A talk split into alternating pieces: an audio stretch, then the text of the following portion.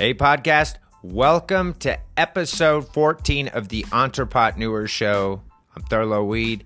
If you don't already know, and thank you very much for taking the time to listen to the podcast. If this is your first podcast that you've listened to, I do appreciate it, and I'm always looking for your feedback. So you can email entrepreneurshow at gmail.com to leave feedback, or if you listen through the Anchor app, you can click on that message and you can leave a message or a sound off, and that way I can go ahead and put it on the show, or I can go ahead and answer your question on the show. So I'm always looking for feedback, and I appreciate it if you leave some. Hopefully, I'm bringing you some value. On today's episode, I want to talk about some of the best ways to grow a business in the cannabis industry and not just grow, but some of the best businesses to start. Like, where would some of the best money be made, or where would the long term potential be? So, I'm going to talk about that today. It's been brought to my attention by a few people. Uh, somebody else yesterday had asked me, you know, what what would be the best part of the industry to get into if you wanted to, you know, have a sustainable business, but also have something that could grow with the rest of the industry. And I'm going to go ahead and tell you just exactly what I told them. And that is going to be what today's show's about. So grab your pen and paper or just make sure that you've got your good listening on. And I'm going to talk to you about what you can do or what businesses you can get into in the cannabis industry. Now, some of these, yes, you might have to have some money to get into. That is part of the play. But I'm just talking about an overall probably some of the best businesses or best things that you can do in the cannabis industry and where you can provide some of the biggest value and some of the biggest change. This is the Entrepreneur Show, episode 14. Thanks for checking it out.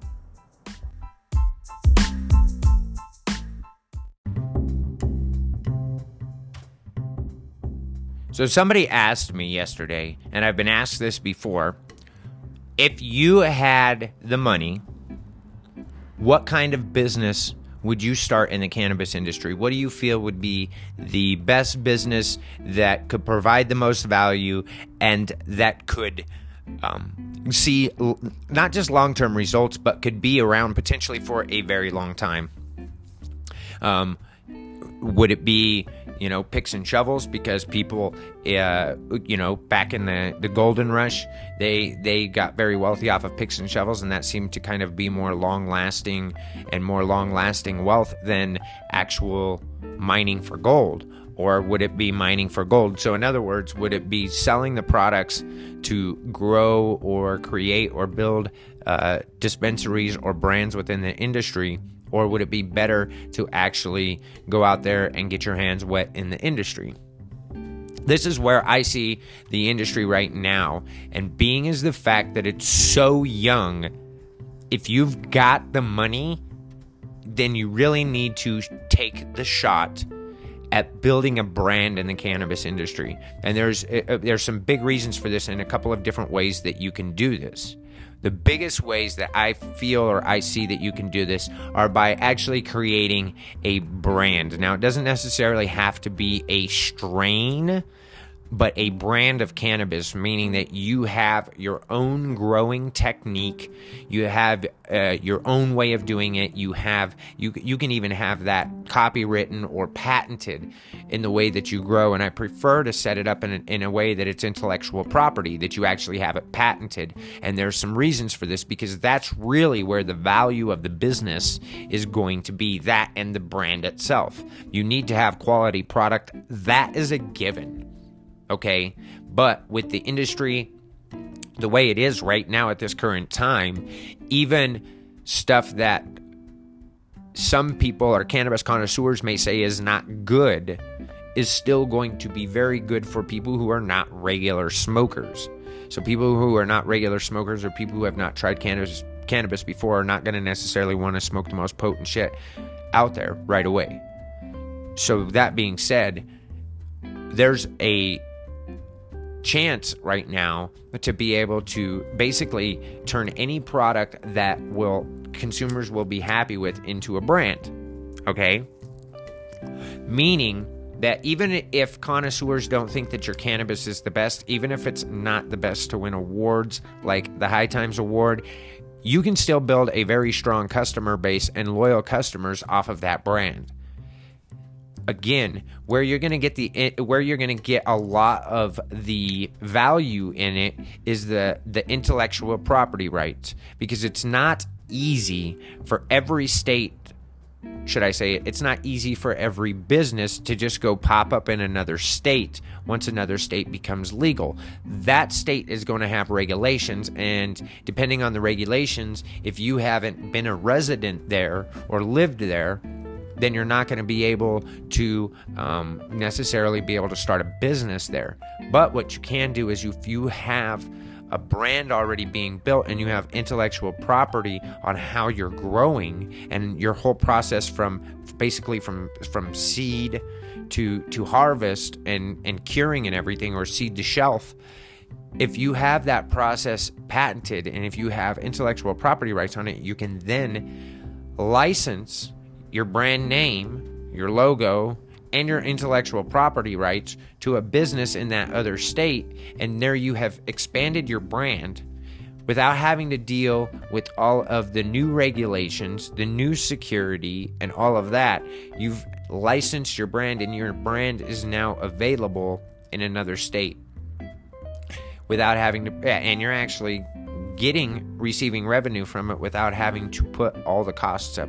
You have to do your due diligence. You have to make sure that the people that you're partnering with are reliable people who are going to do what needs to be done and follow the letter of the law because you don't want them slinging it out the back door to other states that aren't legal and get busted and bring your whole brand down. So you have to do your due diligence in that way. You don't want to just go signing a license agreement with anybody else. But signing that licensing agreement is is pertinent pertinent to being able to expand into the growth of your brand. So think about that.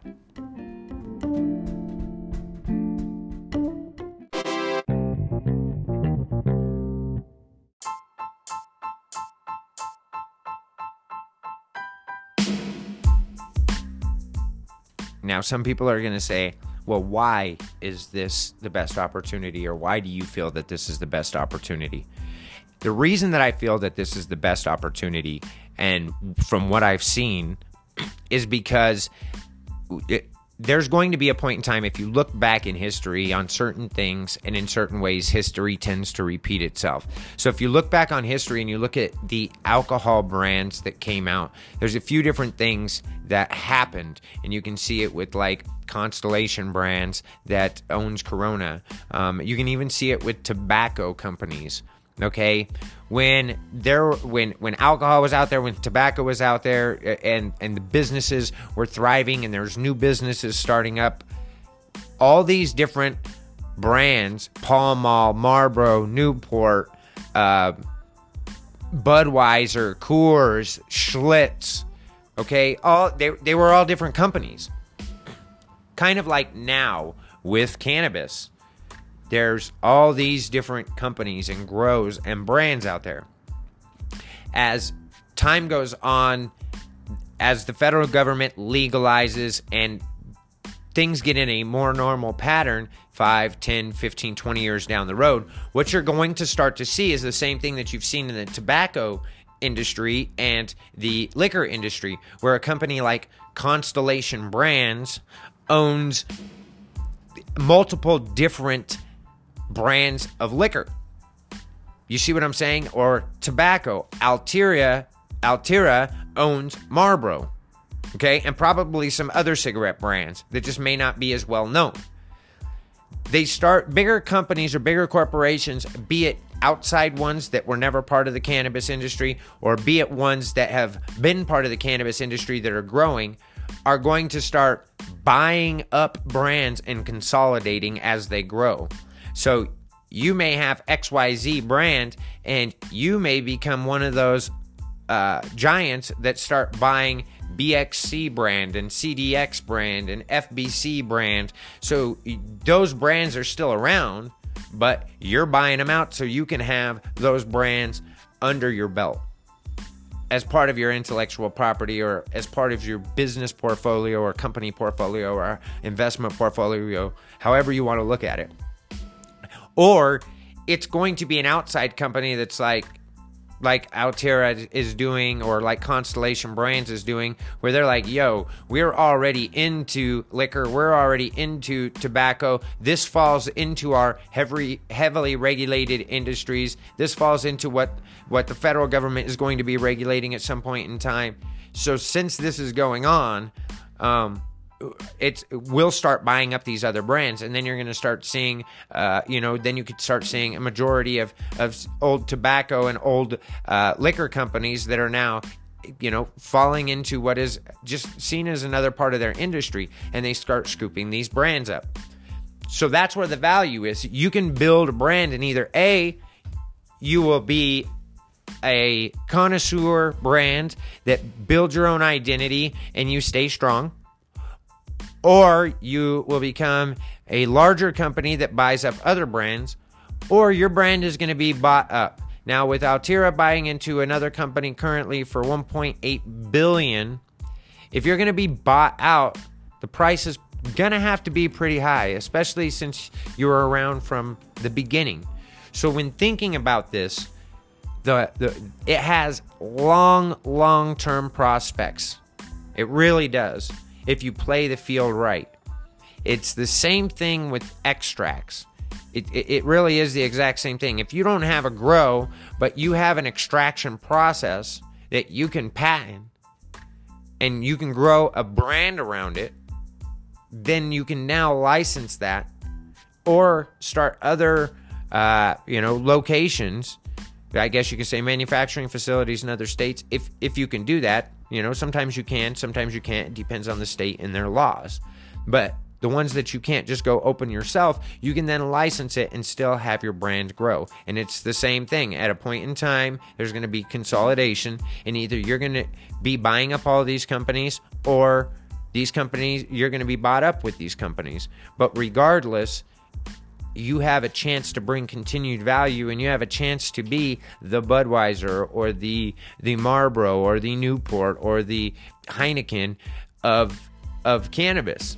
And there's really not any type of pick and axe businesses that you're able to be able to potentially bring that much value to a wide range of people. With the pick and axe business, you are bringing value to other business owners in the industry. That's about it but you have to start out being super competitive because a lot of people are doing that right now. Or you're able to take the chance and be able to build something that could go on and live around for 15, 20, 30, 50, 90, 100 years or more. So think about that. And that's what I look at when it comes to the possibilities. Now, of course, it's going to take money to get something like this started. But the whole idea is is what would have the, the most potential, the, the longest staying power um, and that would be it. Building your own brand of cannabis or your own brand, creating your own brand of cannabis or your own brand of extracts. What's great is you can then, especially with extracts, there's a lot of ancillaries. You can then ha- use XYZ brand and have XYZ brand vaporizers and XYZ brand containers and XYZ brand uh, glass thing, glasses, uh, uh, uh rigs was the word there's a lot of different possibilities. In in cannabis, you can do the same thing, but there's not as many branding possibilities as there is with concentrates. So that's something else to look at too.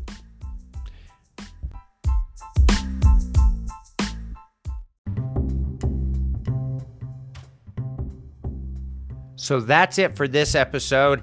I hope that you're able to get some value out of it. I'm not saying that the pick and axe business businesses or even other ancillary businesses are not a good way to go go or a good way to grow to be honest with you. Yes you can start an ancillary business even like ibake denver uh, or a cannabis club or something like that that you can that is long lasting it is but i when it comes down to um, value to people that you will be able to reach the most and when it comes down to staying power a, brand that's actually cannabis or uh, cannabis, not or, but a brand that's actually flower or concentrate related to where you actually have your own brand that way, in my opinion, has a lot more staying power than any ancillary business because A, if that brand isn't around for flower or extractions, then chances are that that ancillary brand isn't going to be around. So you, you have that greatest potential and the greatest value of being able to meet people, or not meet people, but